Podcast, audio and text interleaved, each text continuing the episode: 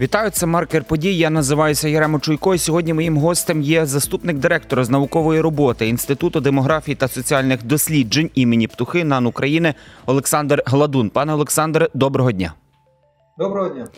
Найперше багатьох людей насправді зараз цікавить, і офіційної такої інформації знаємо, що немає щодо кількості населення е, українців. Тобто, скільки зараз проживає в Україні населення? Тобто, можливо, у вас є якась інформація така найостанніша.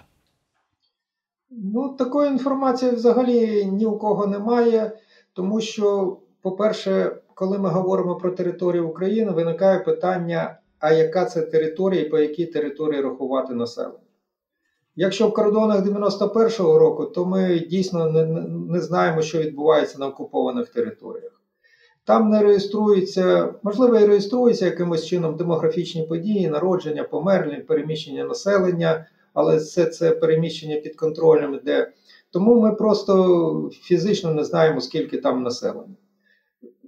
Що стосується неокупованої території, то лінія фронту поступово е, рухається і теж визначити доволі складно. Складність визначення ще обумовлена тим, що у нас давно не було перепису населення. Перший єдиний був у 2001 році. Після цього ну, відбувається накопичення певних похибок при обліку населення. І тому переписи треба проводити раз в 10 років. У нас е, скільки більше 20 років не було перепису населення. Часто Крім того, так ми часто, зокрема, навіть чуємо такі цифри 28-34 тисячі. Чи доцільно взагалі такі цифри називати? І чи Мільйон. можуть вони бу- е, перепрошую, так, так, мільйони. 28-34 мільйони. Чи доцільно називати саме такі цифри і загалом? Ну, не не зовсім доцільно, але коли такі числа називаються, треба знову таки на яку дату і по якій території. Значить, ми робили оцінку чисельності населення в кордонах 95, е, 91-го року на початок повномасштабного вторгнення, тобто на 1 січня 22-го року. І е, за нашими оцінками, це з урахуванням Криму, Ордло, от е, всі, всі території, було 42 мільйони приблизно по всій території. Після цього, значить, відбулися е, значні міграційні процеси. За даними управління Верховного комісара ООН у справах біженців, зараз за кордоном знаходиться 6,2 мільйони наших співгромадян, тобто ці е, ну, біженці з урахуванням війни. Що стосується процесів народженості і смертності, вони реєструються тільки по території підконтрольній. І за 22 рік це було приблизно 75% від даних 21 року. Але це не вся територія. 20% території окупована, причому на тій території проживала достатньо велика частина населення. Це були гу- густонаселені промислові регіони. Тому якби приблизно смертність, мабуть, можна прогнозувати на такому, ну, народжуваність на такому ж рівні. Смертність підвищена, але ми не знаємо, скільки людей було вбито на тих територіях. Про- Просто не знаємо. Ну, приклад, це Маріуполь, наприклад. Ну, ми, ми цього навіть, е, скоріш за все, ніколи до останньої людини не порахуємо. Дуже цікаві цифри називалися щодо того, скільки людей от виїхали з України, і е, говориться про те, що до війни виїхало 3 мільйони, а вже під час війни, тобто озвучується цифра 6 мільйонів. Чи можете ви її підтвердити? І про що це взагалі говорить саме такі цифри? Я, я вже казав, що не було давно перепису населення, але проблема при обліку населення от після перепису якраз полягає в тому, що певна частина мігрантів не обліковується. Тобто вони люди поїхали на заробітки. е, Спочатку це була така маятникова міграція, попрацювали, повернулись. Потім люди залишились за кордоном, а по обліку вони залишаються в чисельності населення України. І дійсно, за розрахунками, оцінками різних фахівців, що від 2001 року до початку ну, повномасштабного вторгнення приблизно е, кількість мігрантів, які залишились на постійне проживання в інших країнах, оцінюється у 1,5-2,5-3 мільйони. Тобто, це люди, які виїхали, і це не було пов'язано з війною.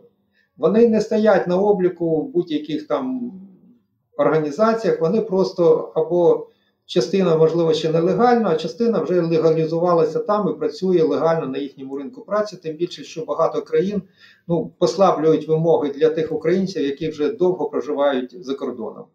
А що стосується е, міграції пов'язаної з війною, то це дуже шалене число 6,2 мільйони.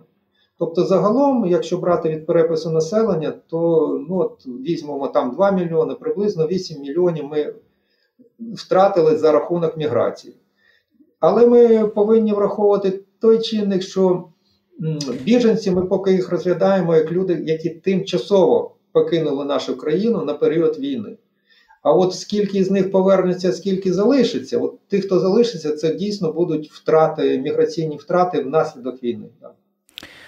Наступне таке запитання буде в деякій мірі філософським, тому що ми якраз говоримо про виїзд з України. Чи варто взагалі якось протистояти, боротися з такою міграцією? Тобто, це йде мова про те, щоб не випускати там людей. Ну тобто, якось е, старатися цій міграції протистояти. От на ваш погляд, тобто, бо ми називаємо все ж таки цифри достатньо серйозні. 8,2 – це дуже дуже серйозна сума, дуже серйозна кількість людей.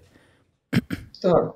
Ну, я хочу сказати, що наші прикордонники дещо менше на пару мільйонів менше оцінюють е, кількість біженців, але це таке питання доволі дискусійне, але це в принципі ну, принципі, принципово не змінює погляд на цю ситуацію.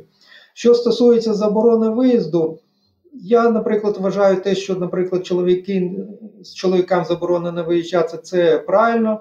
Кажуть, що деякі просто не можуть воювати. Так, можливо, вони воювати не можуть, ну але якщо країна буде на воєнних рейках повністю, тоді цих людей можна залучати до будь-яких інших робіт, які не потрібно. Якщо хтось піде воювати, а людина не може через якісь причини брати участь у бойових діях, її можна, як, наприклад, е, при лікарнях використовувати, на транспорті десь, ви, ви, по-іншому трохи. Тому заборона щодо чоловіків, я вважаю, в даній ситуації це ціл, цілком нормально. Якщо ми кажемо вже ситуацію загалом, і після війни, і до війни, то заборона міграції ну це просто втрачає сенс. Розумієте, зараз кордони більш-менш відкриті. Є так званий Шенген. Люд, людина просто візьме путівку поїхати, нібито відпочивати і там залишиться. Ну і, і це нічого не, не змінить. Просто треба в країні створювати умови такі, щоб людина не хотіла виїжджати, щоб навпаки ну, Україна притягала сюди інших. Заборонами зараз нічого не доб'єшся. Трамп Трамп ну що, побудував стіну проти, ну, проти Мексики. Ну і що це зменшило кількість там іспаномовних цих мігрантів в Сполучених Штатах? Ні, нічого не змінило ситуацію. Продовжуючи цю тему, ми здебільшого говорили про е, людей, які виїжджають з України. А якщо б сказати, хто до нас от зараз приїжджає, і чи ведеться також статистика, е, скільки людей загалом приїжджає, це перше, і з яких країн, ну і загалом, яка мотивація, які потреби саме таких людей, от коли в Україні війна приїжджати? Ну, Перетин кордону і взагалі там іноземець чи не іноземець, з якої країни це веде прикордонна служба, вони мають дані по от, обігу на кордоні. Мені зараз важко сказати, скільки там з, з інших країн е, приїздить, скільки виїжджає. Ну, якщо приїздять, там частина людей у нас е, записується в армію, і просто це, мабуть, якісь е, службові відрядження, необхідність. В воюючі країни просто так люди, іноземці не приїздять. Навпаки, коли почалась війна, були проблеми з евакуацією студентів іноземних, іноземних громадян. Ну, якщо ви пам'ятаєте, була ціла кампанія, коли посольства виїздили, повні дипломатичні відомства. Тобто, навпаки, коли війна відбувається, іноземні громадяни покидають цю країну. Можливо, ще а, журналістів дуже багато зараз в Україні, які висвітлюють цю подію. Ось вони такий е, волонтери можуть за кордону приїздити. Але я не думаю, що це масовий приїзд, щоб тут залишитись на якесь постійне проживання. Тобто, це ну, за, за, за необхідністю і потребою. І вони потім виїздять, отакий обіг і відбувається на кордоні. Такий же обіг і відбувається з частиною наших громадян, які повертаються сюди на певний період, а потім знову повертаються в ту країну, де вони мають статус біженців. Давайте продовжимо нашу розмову у такому векторі. Однією з проблем демографічно з причин саме демографічних проблем в Україні називають е, проблеми з народжуваністю. І я десь зацитую, зараз скажу, що була інформація про те, що наступне покоління е, для того, щоб хоча б дорівнювало попередньому, потрібно, щоб 100, 100 жінок народжували приблизно 215 дітей. А в 2021 році цифра в Україні становила лише 120 дітей, тобто народжуваність.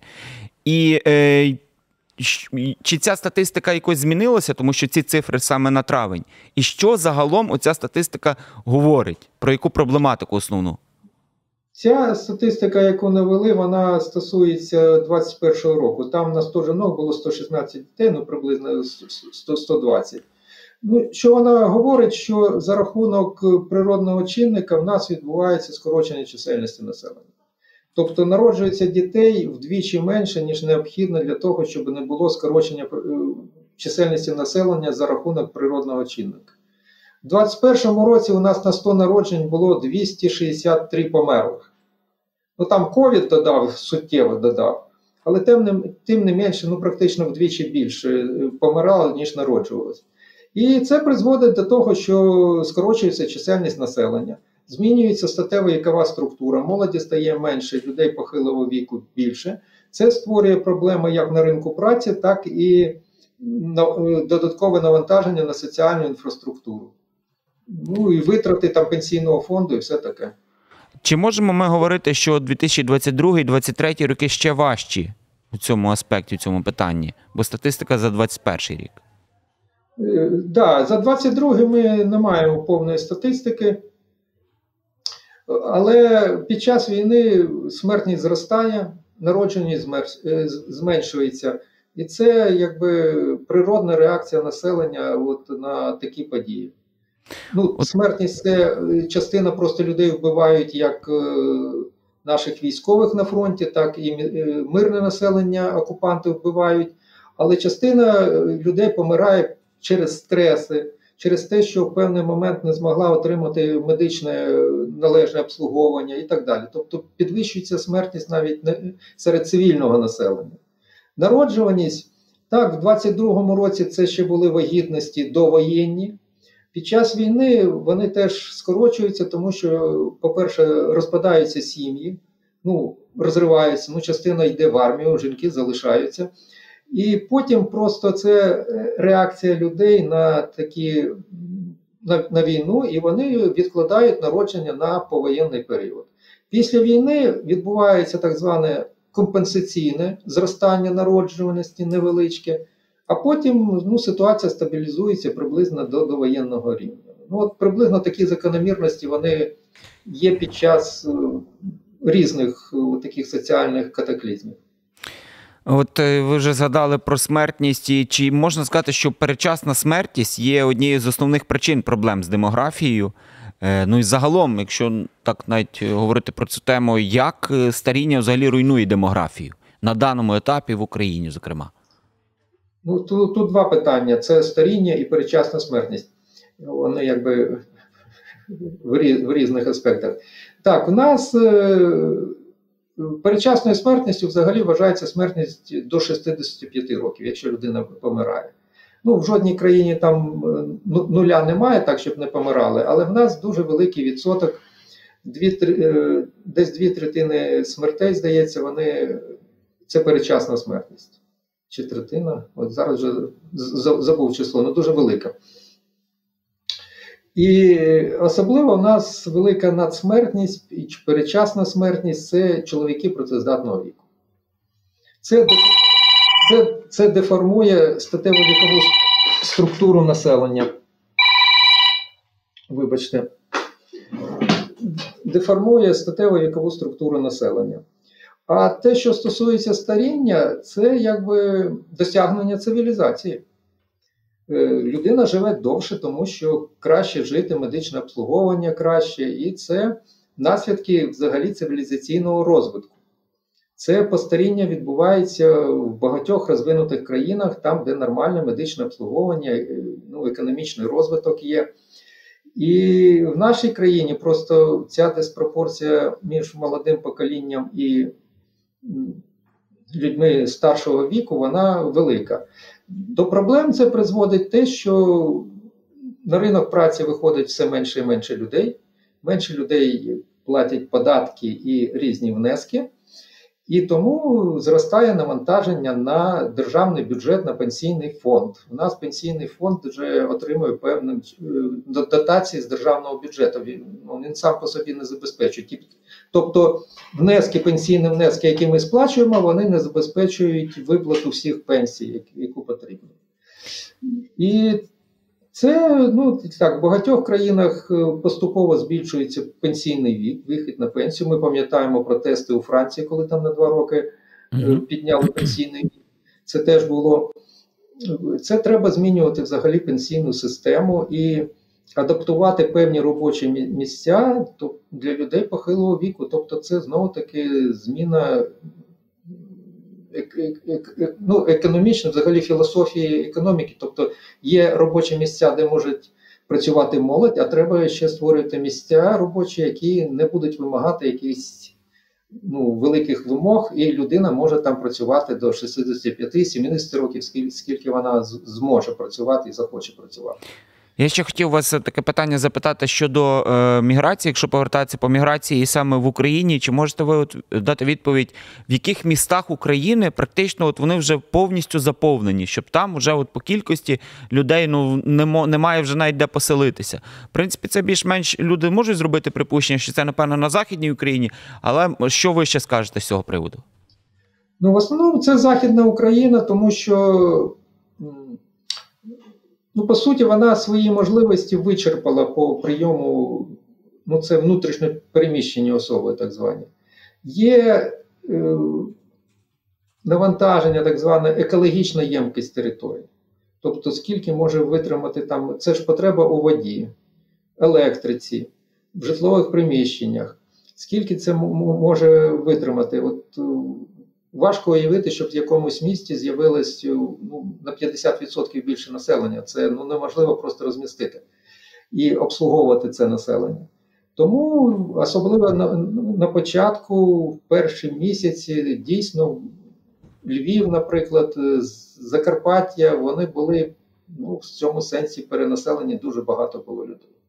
В Києві відбулося е, таке явище, як частина киян виїхала за кордон і здає свої квартири біженців з, з, зі східних регіонів. Ну, от таке заміщення населення. Тобто, це можна побачити навіть на вулицях, що населення стало трохи, трохи іншим.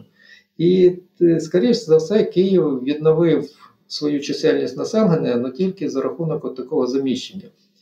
Але коли всі почнуть повертатися, ну не всі, а хтось повертатися на своє проживання, то знову це призведе для до навантаження на комунальну інфраструктуру. Це ну, доволі складне питання. І я пам'ятаю навіть ну, от на Західній Україні мер Львова Садовий каже, що Львів вже не може прийняти стільки людей. У нас ще є містечка у Львівській області, міста, в якому менше населення, їдьте туди. Але люди ж хочуть їхати в великі міста, тут е, якби і житлом ну, не можливо простіше, але дорожче житло якщо орендувати, але можна влаштуватись на роботу і доступ до соціальних послуг ну, простіше, скажімо так. Тому от, от така, така неоднозначна ситуація угу. є. З одного боку, треба розсіляти по всій Україні рівномірно більш-менш, але спроможності для цього не завжди є. Е, пане Олександр, не хотів би завершити десь так на такій песимістичній трошки ноті, але хочеться вас все-таки запитати: от ми зараз 2023 рік практично не можемо сказати от чіткої цифри, скільки складає населення України. Чи можете ви робити якісь припущення і погляд майбутнє? 2033 рік, яким може бути населення саме України? Ми ми якраз і робили таке. У нас, особливо на початку цього року, було багато запитів щодо чисельності населення і прогнозу розвитку демографічної ситуації в Україні. І ми зробили прогноз до 37-го року. Е, я відразу скажу, що ми вже підійшли до цього, що цей прогноз треба переглядати, тому що в нас багато даних не було на той, на той момент, які з'явилися зараз. Але тим не менше, коли ми робили цей прогноз, нам треба було вирішити головну задачу значить, е, визначити, коли закінчиться війна. Це питання, на яке ніхто не може відповісти. Так, так, це правда. Ми, ми, ми в прогн... тому що чому? Тому що під час війни демографічні процеси мають свою специфіку. Як я казав перед цим, після війни декілька років своя специфіка, а потім вже такі тренди більш-менш сталі відбуваються. Ми визначили, що війна, ну, визначили для прогнозу, скажімо так, що війна закінчиться наприкінці 24-го, на початку 25-го року. Ми від цього виходили і від, потім прогнозували рівні смертності, народжуваності і міграції. Ми вийшли на те, що в 37-му році в нас буде приблизно 30-31 мільйон. Це початку- оптимістичний прогноз, я вам так скажу. Це такий середній прогноз. Якщо ми візьмемо, що на початок 22-го року ми оцінили в 42 мільйони, то скорочення приблизно 10 мільйонів. Ну, такий прогноз не слід розглядати як е, істину в останній інстанції, я Мгм. кажу, ми його хочемо переглянути. Але тут головною є тенденція і темпи, які скорочення чисельності населення. Тобто 10 мільйонів за 15 років це занадто, занадто велике число. Навіть 8 мільйонів, якщо скоротиться. Але просто зважаючи, в який час ми живемо, війна, чи можна оце зважати саме причиною? Ну, от остаточною причиною і певним таким виправданням, чому ми втрачаємо таку кількість населення. Ні, ні, ні, ні. Я ж ми, ми ж з вами розмовляли про те, що природне скорочення населення дуже велике. Ми не компенсуємо за, за рахунок народження. У нас ну те, що я наводив, те, що в 21-му році вдвічі більше померло приблизно, ніж Мгм. народилося. Це теж великий чинник. Але зараз, під час війни, е, міграційний чинник є основним. І буде багато е, залежати подальший розвиток ситуації від того, скільки людей повернеться. Якщо повернеться п'ят- 50% десь, то ну, це буде замало, скажімо так, щоб втримати темпи скорочення чисельності населення. Зрозуміло. Зрозуміло. Е, нагадаю, ми спілкувалися з Олександром Гладуном, е, заступником директора з наукової роботи Інституту демографії та соціальних досліджень імені е, Птухи Університету НАН України. Пане Олександре, дякую вам за розмову. Це був маркер подій. Всіляких вам гараздів. До побачення.